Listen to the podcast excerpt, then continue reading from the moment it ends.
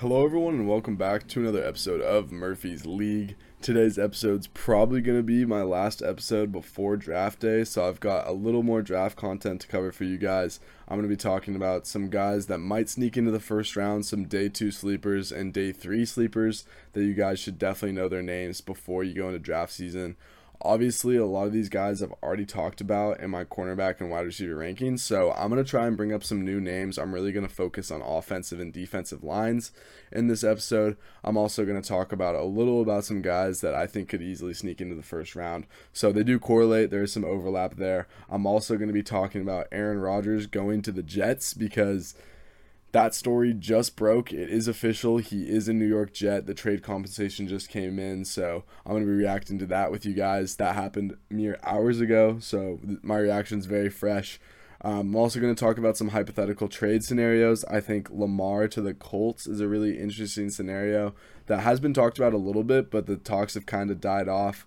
Um, Lamar could definitely still be on the move from the Ravens. I also think Trey Lance to the Texans is a really interesting scenario, so I'm going to talk a little bit about that in this episode. And I'm probably going to close out this episode, or maybe I'll talk about it second to last. Uh, I'm going to talk about the Clippers because the Clippers seem to have a curse. They've had it for as long as I can remember watching basketball.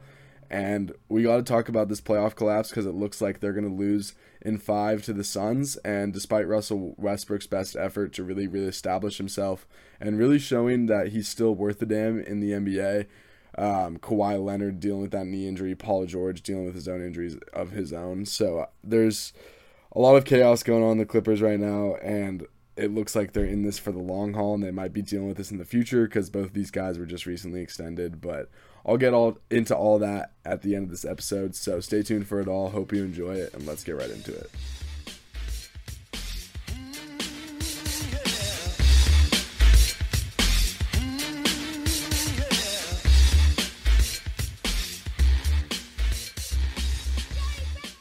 So, right off the bat, let's get into the Aaron Rodgers trade. So, according to Adam Schefter, the deal will see Rodgers, the number 15 pick, in the 2023 draft um, head over to the New York Jets. So essentially, it's a pick swap this year. The Jets are dropping down two spots to 15. The Packers are moving up two spots to 13. And as well as that, they're also getting a second round pick, the number 42 overall pick. So remember, the Jets have back to back picks in the second round due to the Elijah Moore trade. So they're giving up one of those picks. I think it's their own pick. I think they're keeping the Browns pick there um, which is just one pick behind, so it's really not that big of a deal. And then a six round pick this year as well, but also a conditional 2024 second rounder that can turn into a first if Rodgers plays 65% of the snaps. So, assuming he's healthy, you know, at least one game over half the season. So, assuming he's healthy for nine games out of the season, that's going to be another first round pick. So, essentially, they gave up a first, a second, a pick swap this year, and a six round pick for Aaron Rodgers, who who knows how many more years he's going to play in the league. I think he's under contract for two more years, if I'm not mistaken. So, you know, in order for the Jets to get the most out of this deal, they're definitely hoping that he's going to end up staying there for two years and not just the one. But this is their window.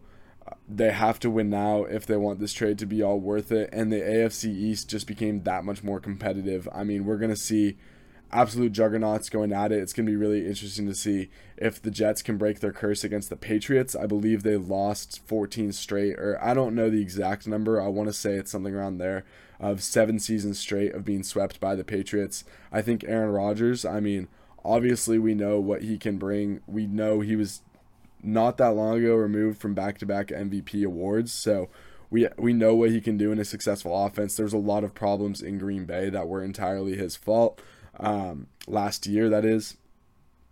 And this is an offense that he's already very familiar with. He's going from Matt LaFleur to Mike LaFleur, his brother. So the scheme is virtually the exact same. Robert Saleh, you know, ran a very similar scheme in San Francisco as well. So there's just a lot of crossover as far as I'm sure the terminology is going to be very similar as well as just obviously the plays and the playbook, but that should be a pretty seamless transition. And even at that, he's a veteran. He's been doing it a really long time. I'm sure he's, you know, we all know he's a smart guy. I'm sure he can adjust.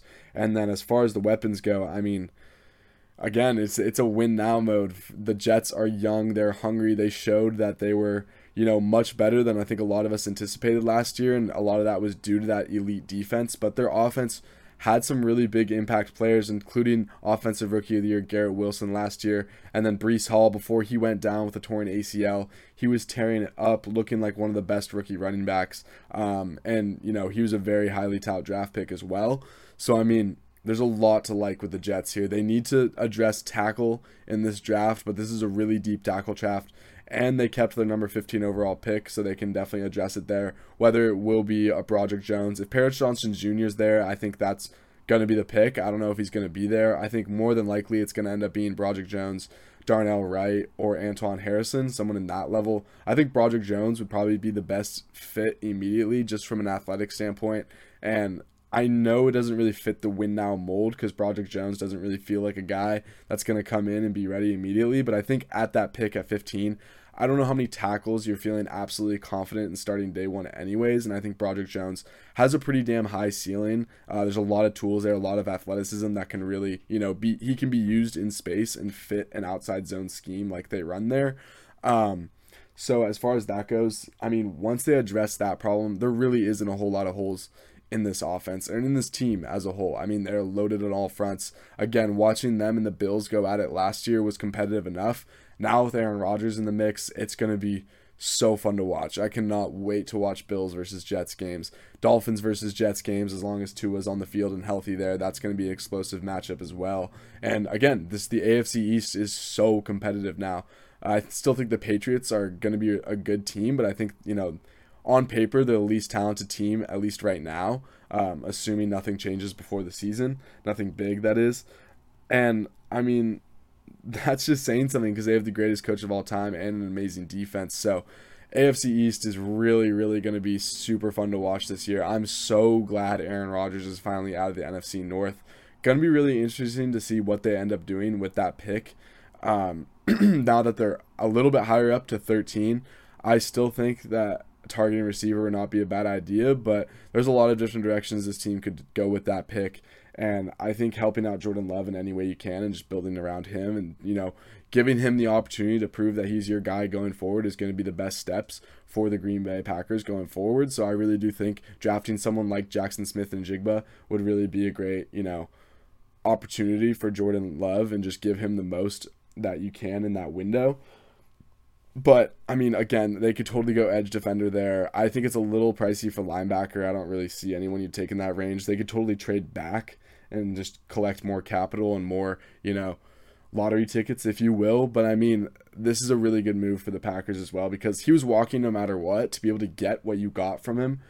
That's a really good haul from the Packers' point of view. I'm honestly annoyed how much they got for him. I did not think it was going to be a first, a second, and a sixth round pick. I thought it'd probably be two seconds, but and and I mean technically it is two seconds right now, but that conditional pick I really do think unless something you know happens, unless an injury occurs, which you know you never really wish that on a person, obviously. Um, but unless that does happen, it's more than likely going to end up being a first round pick. So credit to the Packers for getting the absolute most that they could have out of this, and from the Jets' point of view, if they get a championship out of it, it's totally all worth it. But again, you got to win now. And I really do think, even if, say, you don't win the Super Bowl this first year with Aaron Rodgers, I think if you just make a good enough playoff run and you show him enough hope, you can convince him to come back that next year. And I still think this trade is worth it from the Jets' point of view. Again, we know how loaded this roster is. I love a lot of their young talent on their squad. And we know how desperate they were for quarterback. We know Zach Wilson was not the guy to take them there. And yeah, this was a. I mean, Aaron Rodgers, obviously Hall of Fame quarterback, amazing career so far, and you know, following in Brett Favre's footsteps, 15 years after being the Packers starter, 39 year, years old, goes to the, the Jets. It's only a matter of time before he ends up on the Vikings. Am I right? But seriously, I I mean, credit to both sides. I don't think the Jets necessarily overpaid because, you know, this is giving you an opportunity to be in that championship window. And the Packers got the most they could have out of a 39 year old quarterback. So credit to both sides. Um, unfortunate that the Packers got that much draft capital coming from a Bears fan. But hey, the Jets are in win now mode. Hopefully they can pull it off. And I'm really excited to see what happens out of it. Now, before we get into the Clippers curse, because I want to talk about that one, um, and I also want to talk about Russell Westbrook a little bit. Alluded to that in the intro. He deserves his flowers. He's been balling out this postseason for the Clippers. But let's talk about some some interesting draft day trade scenarios that could totally happen. And I don't think enough people are talking about. I mean, I think there's more players than just these two um, that could be drafted on draft day. I think players in contention are someone like Derrick Henry's name's been floated around, Dalvin Cook's name has been floated around that mix. But I think two guys that would really add the most intrigue to this year's draft. Let's start with Trey Lance. I talked about it a little bit in my intro, but I think Trey Lance to the Texans is something that's not being talked enough enough about right now. About enough. Almost phrased that weirdly. But Trey Lance, I mean, DeMeco Ryans just came from the 49ers. If anyone knows what type of trajectory Trey Lance is on and how ready he is in the NFL, Trey Lance has been on in you know headlines for being on the trading block as of recently. It sounds like the 49ers want to go forward with Brock Purdy and I think financials slightly has to do with it. You know, when you take a quarterback third overall, I think he's entering his fourth or he's entering his third year in the league. Cause that was the same year as Justin Fields. His you know, his price tag's not getting any cheaper. It's only going to get more expensive by the year. Obviously, quarterback a very highly, you know, paid position, and even though you know rookies on rookie contracts are relatively much cheaper than guys who are extended, when you're a quarterback, positional value, you make pretty damn good money when you're the third overall pick. So I think that has something to do with it. This Niners roster is extremely expensive. They're very, they're very much going all in in the right now. I mean, they're paying guys like Deebo, George Kittle, Trent Williams, uh, even Javon Hargrave. They just spent a huge bag on him, a 30 year old, to you know contribute right now and win right now.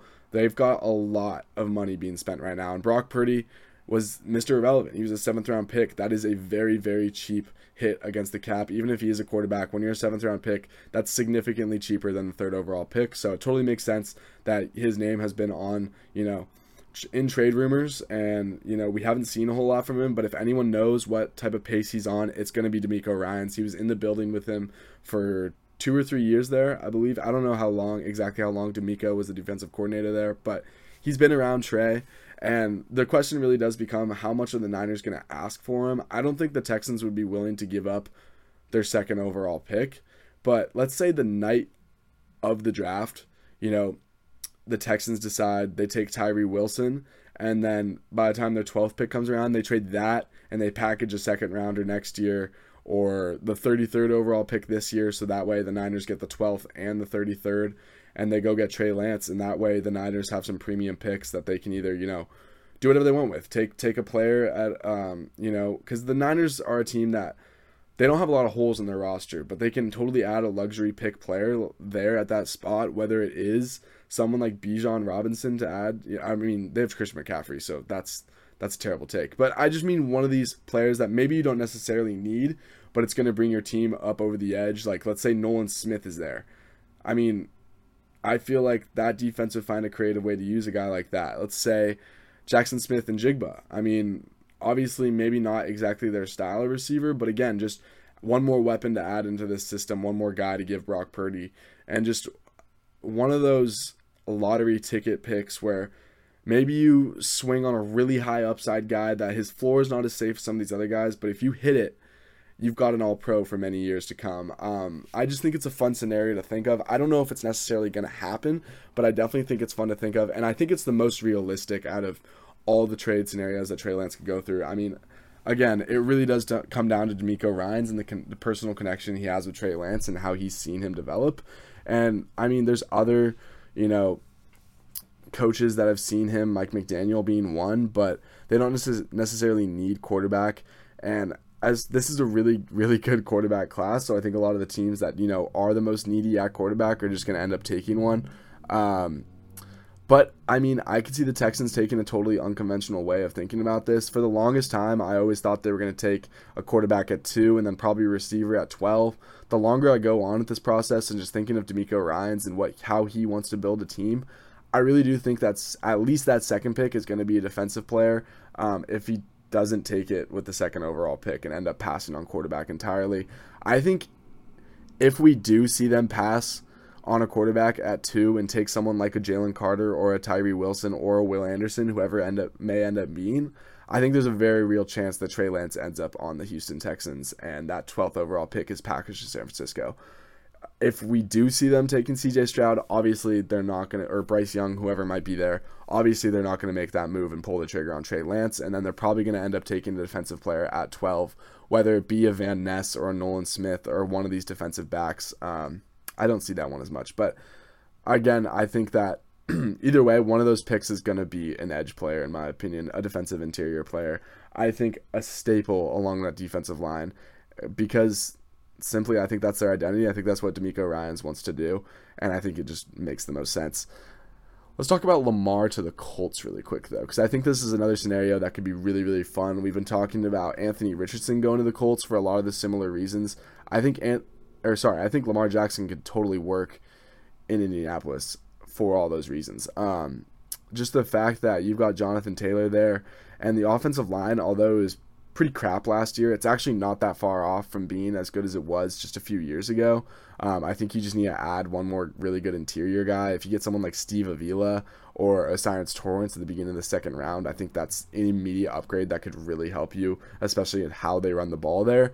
And then that RPO game with Lamar Jackson and Jonathan Taylor, if he's healthy all year, good fucking luck stopping that. That just sounds like a nightmare. They don't have the most weapons on the perimeter, but it's not like Lamar ever had elite weapons in Baltimore, anyways. Yeah, he had Mark Andrews and Hollywood Brown was doing his thing for a little bit there, but never really elite weapons. Uh, Michael Pittman Jr. is, I think, good enough, and I like their coaching staff there. Um, again, I'm a little disappointed that Frank Reich isn't there anymore. I really did like him. Uh, we'll have to see what. Is it Jonathan Gannon now there? No, he's in Arizona. It's Shane Steichen, right? The offensive coordinator from the Eagles. I believe that's who's there now. Um, so dipping back into the Eagles pot. But, I mean, even that has enough similarities between Jalen Hurts and Lamar Jackson's game that I think there's like some crossover there, and you could definitely make an argument to convince themselves into that. Now, this is the part that's really important to me, and I think that is not being talked enough because I don't think the Colts want to trade that pick at four because if they do end up going for someone like Lamar Jackson and signing him, you're gonna have to give up two sec or sorry two first rounders to the Baltimore Ravens as part of his uh, what is it? It's part of a clause in his franchise tag where the team that ends up you know signing him needs to give the Ravens two second round picks or two first round picks. I keep saying two second round picks. Um, so I think an interesting scenario to think of is if the Colts shock the world and they don't take a quarterback at four and they end up taking whoever it might be, one of these edge defenders or a defensive back or any other position that they, they choose to go with. Um, and then after that pick is made, they make a trade for Lamar Jackson, trading their two first round picks, not in this year's draft, but in 2024 and 2025. I think that's a really interesting scenario because I think that could be something the Colts would really be interested in because I think they could convince themselves look, if we get one more stud along this defensive line, whether it be a Tyree Wilson or you know whoever, Jalen Carter to put next to DeForest Buckner and just have this crazy powerful interior duo. If they add one of those guys and they add Lamar Jackson in the same year, I think they could seriously convince themselves like, hey, we could win the AFC South right now. This is not a very good division. Obviously, the Jacksonville Jaguars are kind of, are on the ups right now, but I mean the Titans look to be going nowhere. They're a total mess, and who knows what the Texans are doing right now. Obviously, we hope they're going in the right direction with DeMeco Ryans, and I like a lot of their pieces in their secondary. Um, they've got some good things there. Obviously, second overall pick gives you an opportunity to hopefully snag a franchise quarterback, but it doesn't look like they're going to be winning anytime soon. I think the Colts, with Lamar Jackson and with a premium defensive player at four, could convince themselves that they're winning pretty early. And then those picks they're giving up, those two first rounders, might be pretty late picks if they're going to be playoff teams. You know, they're going to be in the 20s. So I think they're comfortable with making that type of investment. And I just think it's something fun to think about. Again, I don't know how high the odds are of something like this happening, but I just think it's really fun to think about and definitely a fun draft scenario. Um, that adds a lot of wrinkles into you know scenarios we just haven't thought of, and it's definitely worth mentioning because you never know what's going to happen. Draft day is always crazy. There's always shit that goes on that's unexpected. There's always players that fall. There's often players that are traded on draft day, and there's players that are taken way earlier than you think. So I cannot wait for Thursday. I've been talking about it for fucking ever, it seems like. And yeah, there's only so many bullshit scenarios you can make up in your head until the real thing happens. So let's talk about the Clippers curse really quick. I don't have too much to cover here. I really don't have any notes on it, but just off the rip, off the top of my head, first things first, you got to feel bad for Clippers fans. All three of them that are out there that aren't supporting the Lakers and instead choosing to support the Clippers, which, by the way, I totally respect that. Taking the underdog, I'm all about that. I actually personally really like the Clippers because I've always loved Kawhi Leonard. I've always really liked Paul George. I like two way players. I love players that you know, can take over a game with their offense, but also can put the clamps on you on defense. Um, Kawhi was playing outstanding in this series against the Suns when he was on the court. Obviously, Paul George got injured right before the series started in typical Clippers fashion. You know, they have one of their superstars either go down mid-series or right before it starts. It happens again. It seems to happen every each and every single year. I mean, this isn't just some experiment or some error now. This is like Kawhi signed in 2019. Paul George, I believe, signed in the same offseason in 2019. This era of PG 13 and Kawhi Leonard has been going on for four years now, and the best we've gotten out of it was a Western Conference Finals that Kawhi Leonard was not able to play in because he tore his ACL. And at a certain point, you just ha- kind of have to accept this is the player he is, and this is what's going to happen. And you just kind of can't expect any different because I mean, if you expect any different as a fan, you're going to drive yourself nuts. This has been a consistent theme, and genuinely speaking, I think this was the best shot they had at a title out of any of the teams they've had in, the past. I think this is the deepest roster they've had with Kawhi Leonard and Paul George both being there. Um, you can argue that series against the Suns, where the Suns made it to the finals and they ended up losing to the Bucks, that the Clippers had a really good shot that year. But again, Kawhi Leonard, you know, went down mid-series, and you kind of knew it was over at that point. Um, you know, the Clippers kept it pretty competitive. I was I was impressed for the most part, but overall, I mean, fast forwarding to this series against the Suns, it's just what else can you say except like this is who he is. It's just he's got a bad knee. It's he's dealing with soreness when he's on the court. He's phenomenal. Obviously, we all know that. We've seen it each and every single time he plays. He's borderline robotic in the way that he's just a machine. He just he's the definition of consistency. You know what he's going to bring on the court, but it's the, the health that's he's the definition of consistency when he's on the floor. When he's I mean, other than that, he's the opposite of consistent. He's never on the fucking floor. You never know when he's going to be playing. You never know when he's going to deal with his knee issue. And I don't know if there's frustrations going in the locker room, but I'd imagine there'd have to be, especially in the front office. And I know that the owner is doesn't care how much it takes, and he's going to put the, the cape on, as Bill Simmons so elegantly put it in his take about this. But I mean, it's just not working, and it's got to be just so taxing on some of these players. And Kawhi Leonard gets the special treatment. You know, he was in load management practically all season long. Again, when he was on the court, he's fantastic, but there was he missed so many games purely because you know they wanted him healthy for the playoffs, and the playoffs come around and his knee's bad again. And Paul George, again, I, I have to mention it. He gets hurt before the playoffs start. It's like these guys never consistently play on the court together, and it's just so disappointing to watch because they're so talented and it's so obvious, but this is just like one of the worst modern day sports curses. Now that the Cubs won that World Series in whatever year that was, 2016 or whatever that was, it's like legit the only places you can look to. Even the Browns won the playoff games recently. The only teams you can really look to in American sports that's like, okay, the curse is still totally going on is the Lions, which looks like they're about to crack that shit, and the Clippers. I mean, at least when you're looking at basketball and football. And of course, those are my two main sports I pay attention to. If I'm forgetting something, let me know. But like, because the Clippers, it's almost worse than the Lions case because the Lions haven't even been in competition. Like, they haven't even made the dance, they haven't even made the playoffs. So it's like there's nothing to really be disappointed about. The Clippers, year in and year out, make the playoffs and get this hype around them. There's a dog barking outside my apartment. Sorry if you hear that. Um, I'm just gonna keep going though. That totally threw me off. But the Clippers are one of these teams that year in and year out they seem to be competitive. They seem to make the playoffs. They seem to have these expectations about them. And then something always fucking goes wrong. It's been going on since the Lob City days. The the the lead choked against the Tex or the Texans. The lead choked against Houston all those years ago when I think that was Chris Paul's last year there. I mean, this has just happened year in and year out for so many years. And at some point, it's like, what are we doing wrong? Where are we going with this? We need to get younger. It makes the Shai trade just look worse and worse and all the stuff they gave up for Paul George because, I mean, Paul George and Kawhi Leonard are not getting any younger and they've been dealing with injuries for four straight years. It's that's just the matter of the fact. They're old dudes that cannot stay on the court and those types of problems tend to not get better with age. That you're not going to heal faster as you age older. It's just a really really really bad scenario. And these dudes are under contract for many more years. Kawhi Leonard just got extended last year. So if you're a Clippers fan, you got to be feeling super fucking frustrated. I don't know.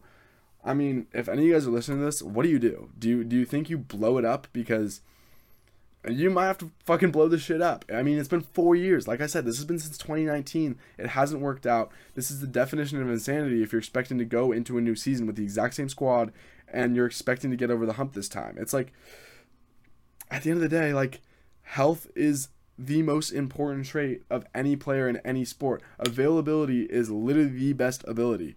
And these guys are not available when you need them most. So it's just how much can you get for them in a trade? Because like, is a true contender gonna want to you know give up future assets to get someone like Kawhi Leonard or Paul George to bring them over the top? I mean, probably not. Is is is a team like the Nets? You know, something like we think about what Toronto did. They were kissing the hell out of Kawhi's ass to try and get him to stay there.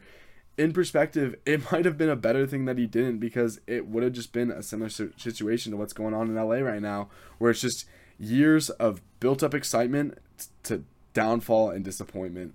And again, if you're a team like Brooklyn, if you're a team like I don't fucking know, the Pistons or or one of these teams like the Pacers where you feel like you're young, you're developing right now, but if you get a couple good pieces, you have a lot to trade, you have a lot of pieces to give up to get, you know, veterans or established guys to take you over the top. How much are you really willing to give up for someone like Kawhi Leonard or Paul George who not only is getting paid like superstars, but can't stay on the court? I mean, I don't know how much I'm giving up for a guy like that. So I don't know. This is a really, really dark situation for the Clippers. It feels like it's just it's crazy how quickly narratives change for the teams in LA because the Lakers felt like they were totally out of the mix, like they were maybe not even going to make the playing game. Uh, Russell Westbrook just terrible fit. We all know how bad he was playing, how inefficient he was, how many turnovers he had, and then the Clippers, on the other chance, on the other hand, sorry, were they had all these load management issues in the regular season, and maybe they didn't finish as high as a seed as some of their fans wanted them to but all their guys were back. And Paul George was playing with, you know, less than 15 games less in the season, and Kawhi Leonard was supposed to come back in the playoffs, and all these guys were supposed to be on the court at once, and shit, this might be the year. And then the trade deadline goes through, and Russell Wilson comes through, and okay, pretty low risk, you know, he got bought out, so there's not, not really a high contract, you know, um, you're not paying him a lot, and he looks like he's playing pretty well during the regular season, and then it all just goes south Paul George fucks up his knee right before the playoff starts. Uh, Russell Wil- Westbrook, um, almost always call him Wilson. Russell Westbrook playing phenomenal in the playoffs, shooting way better. I mean, high, high, high effort plays on the offensive glass. Amazing defense against Kevin Durant. Had a couple huge blocks. That competitive spirit, that fire of Russell Wilson from like 2017, 2016 is back. And Kawhi Leonard, you know, busts his knee and we're back to square one. And now the Lakers are looking like they're going to beat Memphis in that series. They absolutely beat the fuck out of him in their first game in Los Angeles. So it's just amazing how different the trajectory of these teams went, despite Russell Westbrook's best effort. Again, he deserves all the love. And I hope he gets another opportunity with the Clippers next year because he's been an awesome fit for them and just an awesome competitor as a whole for them. And I love that he's just in the exact same city, but just across the way in the locker rooms and it makes that big of a difference. I love that from a player. And yeah, I just got to feel bad for the Clippers and I guess good for the Lakers, but it's it, it sucks. It sucks. It does suck to see. You don't want to see a team's downfall just purely be injury related, you know, bullshit. Now, to finish off today's pod, I'm to open where's my fucking total draft rankings? Here we go. So, we're to talk about some sleeper guys that I think could be totally going possibly at the end of the first round, more than likely second round, and then I'm also going to be talking about some possible day three picks that you guys should totally have on your radar. If my Google Docs will let me open this document, that'd be just so rad, but I don't think it wants me to. Let me try this a different way. Um, there we go. So let's talk about some guys that can sneak into the end of the first round, and I would not be surprised at all. So first off, we got. Let's start with. I don't really know which direction I want to go with this. Let's start with Keanu Benton, defensive lineman out of Wisconsin. This dude is not the best athlete, but just an absolute disruptor and just can line him up all over the field. He plays with insane strength. He plays with insane violence. I think he ran like a five flat in the 40s. So again, you're really not drafting him for athleticism, but he's really versatile. They would line him up over right over the center sometimes, straight at nose at zero. They would line him at two I. They would line him in the A gap. I mean, they did a whole lot of shit with this guy, and he won in basically every scenario they put him in. Really, really athletic. I mean, not athletic guy. Sorry, I just said he wasn't an athlete. Really, really quick guy in terms of just his his hands. I think he can improve the placement of his hands. You know, he kind of plays at um, with his hands too tight and too close together. I think he could widen it up a little bit. But I mean, they're strong as shit and they're active. They're violent. They're moving a lot. He's never taking, you know, a snap off. He's a really, really high motor guy. I like that he has a blend of quickness and power. He doesn't have crazy length, at least it doesn't really look like on tape. I don't really have his measurables in front of me, but he doesn't really like have a solid long arm or anything like that. But just a maniac, just this really high motor guy that can create a lot of interior pressure. And that versatility is going to be something that defensive coordinators, especially at the end of the first round, I could totally see someone trading back into the first to get him. I wouldn't even be surprised if Kansas City ends up taking him and just pairing him next to next to Chris Jones. I don't think they necessarily need him. I think they need like more of a speed rusher. I think if Will McDonald is there, that is the absolute slam dunk pick for the Kansas City Chiefs. I think they need someone to replace that Frank Clark role, but as a defensive fit, just as like knowing Steve Spagnuolo's system, I could totally see why they would love someone like Keanu Benton for the versatility and penetration he brings. Would not be surprised if he sneaks into the end of the first round. I think more than likely he's going to be a mid to early second round pick. If somehow he ends up dropping to 53 and the Bears don't take him, I'm going to fucking throw a fit. I mean, he really can do it all. He's not even terrible against the run. I think he's more of a pass rush specialist from from what I've seen, but at 6'4", 309, he's got pretty good size and he can do it. He really can. Um, and just plays with such good strength. He needs to work on his technique a little bit, but I think that'll come with time. And he's not a very old prospect. He's only 21 years old, so I think a lot of scouts are going to like that. Sorry if you heard that motorcycle just go by. But yeah, really like Keanu Benton. Would not be surprised if he snuck into the end of the first round there. Another guy that I think a lot of people talked about, you know, right after the combine, and now I'm not hearing his name circulating nearly as much. Adetomiwa Adebawore. Um, hopefully I'm saying that name right. I feel like I mess it up every time, but I think I got it right that time. Uh, edge rusher, edge rusher, excuse me, out of Northwestern. I think he's better fit as a three-four end. Um, but I mean, just off tools alone, he can play basically in any scheme. He's extremely, extremely explosive in terms of his first step. It showed up in the 40 time. Uh, you do not want to run away from this guy. If you, he's gonna undercut everything. He's gonna fuck up run plays. He's too quick. He flashes into backfields at time. He's not necessarily, you know, a penetrator when it comes to the run and gonna like. Sometimes it's even like a bad thing in his tape where he'll penetrate too quickly and then there's a cutback land on him. He needs to kind of hold his own and just let like the runner just clog up lanes more and not penetrate as quickly. But I feel like that's a pretty good problem to have if you're having that. Um, that just shows how explosive he is and how good his first step is. And again, scheme versatile. I think you can do a whole lot with him. And I could again, I could totally see him as a fit in Kansas City there um, because he can do a whole lot. He can. Uh, rush off the edge and obvious passing downs he can even play like three tech and kick inside and just be asked to go after the quarterback, and I totally see that fitting. And then on early downs against the run, you know, you can play him more on the edge. He's a bigger guy. He's at I think he's like 280 something pounds. Um, and he's really fucking explosive, so he can stop that efficiently. And again, I think a lot of the flaws in his game are pretty fixable. So, someone that just keep an eye on, definitely should not be slept on. Um, some of these next guys are probably not going to be sneaking in the first round, but could be day two, day three picks that I think you should totally keep your eye on. The first is Zach Harrison Now Zach Harrison, he definitely needs to work on his technique a little bit. Um, there's just not a whole lot to look forward to there in terms of just he seems to just like contact. Like he just searches out for it and he needs to lower his pad level a little bit. He stands too upright and it's kind of hard for him to do cuz he's fucking massive. This guy's athletic profile is insane. Basically 6'6, 6'5 and a half, 275 pounds an 85 inch wingspan, which is 97th percentile. So that gives him 36 and a quarter inch arms. That's 98th percentile. 10 inch hands, huge fucking hands. 25 reps on the bench press. Pretty good speed to power conversion. His size and length are both his biggest asset and like his biggest weakness. Because again, he plays too upright. It doesn't use his leverage well. But he just absolutely outmuscles defenders. He just moves people back into the quarterback. Not very bendy. Again, you wouldn't really expect that from someone his frame, but decent hand moves and hit fluidity at times. He can he can do it. He's got a decent chop and rip and those types of moves, but still too inconsistent at times and can disappear. But just that athletic profile, someone of that size, uh, some defensive coordinator is going to fall in love with just the pure frame and what you can do with him.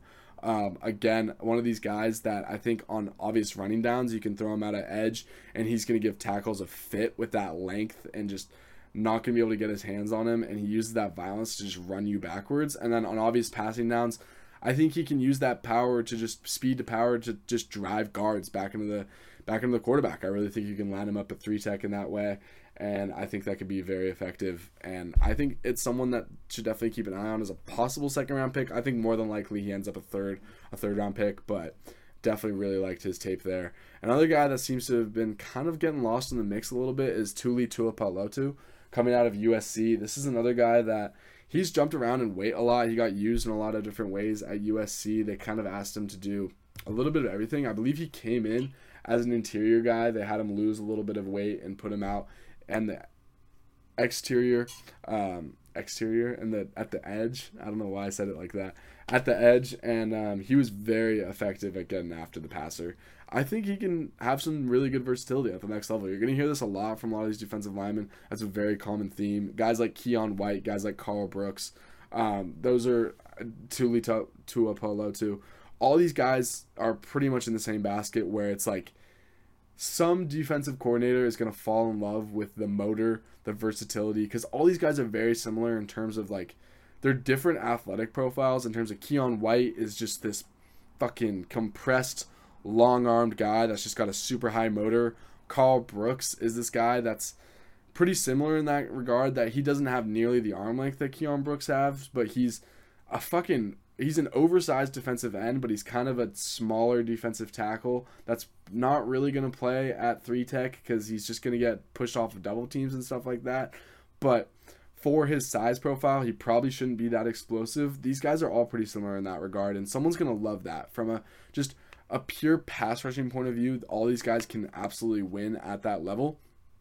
And they're all really, really high motor guys. Um, I, I think more than likely Keion White and Tuli Tua Tui Pelotu, I always struggle with that name. I think both of those guys are probably going to end up being. Keion White has been talked about getting in the end of the first round. I don't think that's going to happen. I think more than likely he's a second round pick. I'm a lot lower on him than some. I, I have him as a third round grade. Um, but I think Karl Brooks is totally someone that's going to go in the third round. And again, someone to look out for. Obviously, the biggest knock on him is, is his length. He has really short arms for the position. And that doesn't really show up on tape, though. He played at Bowling Green, so he played against some worse competition. Absolutely dominated there, though. Dominated in the Super Bowl as well. Or Super Bowl, what the fuck? In the Senior Bowl. Showed some really, really good reps against some really good talent there. And again, I just think his versatility and just his pure disruption. I'm not saying he's Calijah Kancey, but there's definitely similarities in their game there. And I don't think he's being talked enough about anymore. I thought he got a lot of press, you know, when this process started, but the more I get into it, I'm really not hearing his name enough. Um, so as far as other defensive linemen that are worth talking about before I get out of here, Kobe Turner is definitely someone that's you should keep your eye on. Again, played a little bit worse competition at Wake Forest, but my God, his fucking he was all over the place for Wake Forest this past year. Graded out amazingly over at PFF. Honestly, all three years he was there at Wake Forest, but he's he can another guy that's just got a lot of versatility. You can line him up everywhere. He's a little undersized for a defensive tackle. He's only 290 pounds, so again, kind of has a similar problem to a Karl Brooks and a Calijah Kancey, but similar to Calijah, and obviously he's not nearly as highly touted. He wasn't, you know, not producing as big of stats. Only had three sacks this past year, but his hurries and his pressures were most definitely up there. Really, really good at penetrating. His first step is fucking phenomenal. One of the best at the interior in this class. I loved everything about his game. I'm pulling up his profile right now because I'm doing this just purely off the rip.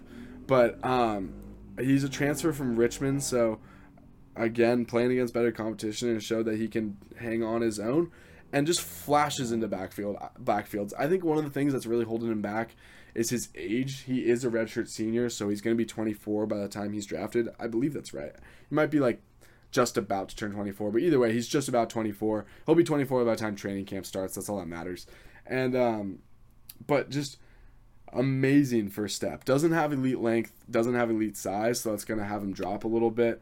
But the explosiveness is absolutely there. You see the disruption at times. Scouts are going to argue that, you know, NFL guards and tackles are just going to be too, I mean, more like guards and centers because I think he's going to be playing more in the interior. I think he's more of a pass rush specialist on passing downs. And then again, you're probably kicking him farther out, like at 4 I or that type of technique against running downs. I don't think you're to ever have him at like 5 or you know playing six or seven out there like with the tight end if he's aligned on that side. I don't think he's ever to be a true edge like that, but man, just bringing some really good versatility and can just flash into backfields an instant with that really explosive first step. Definitely someone to keep an eye on. Probably going to be going on day three, but could contribute as as soon as day one, honestly, in the NFL. Um, one more guy I want to talk about as far as defensive linemen that I don't think are being talked about enough and could definitely contribute immediately. And there's a trend here. I've got to admit it. I can't even lie to you guys. I love versatility in my players. And Moro Ojomo is one of these guys that played at Texas this past year, kind of disappeared at times on film, and you want to see a little more consistency in his game. I think he's a little bit of an older prospect, so that's, I mean, sorry, a younger prospect, so that's definitely helping him. He's a redshirt senior, but yeah, he's only 21 years old. And a, again, a little bit undersized for defensive tackle. Didn't have the best production, but just at times absolutely flashed on tape. Uh, I think that he's being slept on like crazy. Uh, in the NFL.com, they've got him listed going in the fifth or sixth round. I think he's going to be a third round pick at the latest. I don't. I don't really see why people are, are uh, too low on him. I get that they kind of criticize him for having heavy feet and maybe needs to improve on his technique a little bit, but he was a three year starter for Texas at 21 years old. You know, he was starting for them at 18, and he's just got crazy lower body strength that he's just going to plow right through a lot of blockers. He's really uses his I mean, he's just strong. Just strength in general is really his his forte. He doesn't have the best technique. Um, I think that he's got pretty good hands as far as he can kind of like catch block or not even catch blocks. What I'm trying to say, like catch punches. Like he he has a really good ability to just get people off of him as far as like grabbing their elbow and just lifting them up. Kind of like um, what's that technique called? He's really good at um, fork lifting defenders. That's what I'm looking for. Um, and I really think that he's got some pretty good counters in that regard. That he, if you do get the initial hand on him, he can just get his hands under you and his pad level, and he's just gonna drive right through you. At six three, he's got pretty good leverage. You know, he's gonna be a, little bit smaller than some of these offensive linemen, which will help him at the next level. And pretty fucking big hands. See that definitely is something that's notable for defensive linemen. You want big, strong hands out of those guys, and it shows up on tape because he's got fucking strong hands. He's just a really strong player. But again, one of those players that you can line up a lot of all over the place. 10 and a half inch hands. That's definitely worth mentioning. Um, let me pull up his stats on PFF here because I want to see where they lined him up everywhere because it felt like they were lining him up. Yeah, so I mean, just this past year, 252 snaps at the B gap, 81 snaps over the tackle, 39 outside the tackle, and three in the A gap. So and graded out just honestly, fan, just amazingly. Just pass rush win rate of 17.8%. That is ridiculous. Run defense rate of 91.4 really, really impressive stuff there. So definitely someone that I think is being slept on a lot, and I don't think should be being talked about in the fifth or sixth round. I think this guy's a legit third round pick, and if someone ends up getting him later than that, they're getting a steal out of Moro Ojomo. Now, before I get out of here, I just want to talk about a few more guys. One of the guys is Trenton Simpson. Again, I don't have his stats up in front of me or anything like that, but got to watching his film pretty recently here. I was pretty late on him, but I've been hearing a lot more about his name recently. Um, I think it was Connor Rogers of PFF, or it might have been uh, the other host there on the uh, mock or on the um, what's that fucking podcast called? The stock market one, um, PFF Stock Exchange. That's what it's called. Uh, they do a really good job over there. If you don't follow that, shout out to them because I fucking they do great. Trevor Sikkema, that's the other guy's name. There we go. Um, I don't remember which one of them said it, but I think Trenton Simpson could kind of be struggling from some of the same things that uh, Isaiah Simmons, I forgot his name for a second, that Isaiah Simmons might struggle with in the NFL level, where I don't know if defensive coordinators are going to know exactly how to use him because he kind of did it all for Clemson. He was never really doing the traditional linebacker things. He was never really dropping back in zone and reading the eyes of a quarterback and tracking receivers like that. That really wasn't his game. And when he was asked to do that, he wasn't particularly good at it. Now, it could be one of those questions which came first, the chicken or the egg. Is he not good at it because they're never asking him to do it? Or is he just genuinely not good at good at it and they're just hiding his weaknesses? But when they let him play in space, even man to man, when you just put him man to man against some of these tight ends and some of these running backs out of the backfield, he's got the athleticism to mirror them, keep up with them, and can really play sticky coverage. It's just zone. He kind of lacks some of those instincts.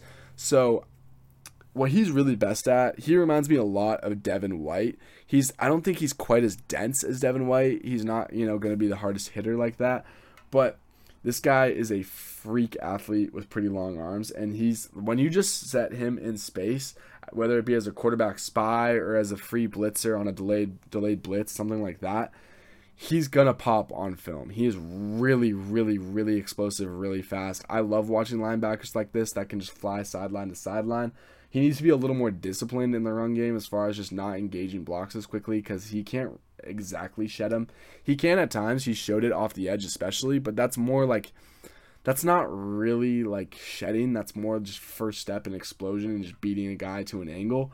Um, so he needs to be a little more disciplined in that way. But I mean, I really do think in the right system, especially a pretty heavy man system that's got a lot of blitzing in it, something like the Ravens type of system, like like honestly, if the Giants take him at 25, do not be surprised at all. I think that would be an excellent fit for what they're looking for.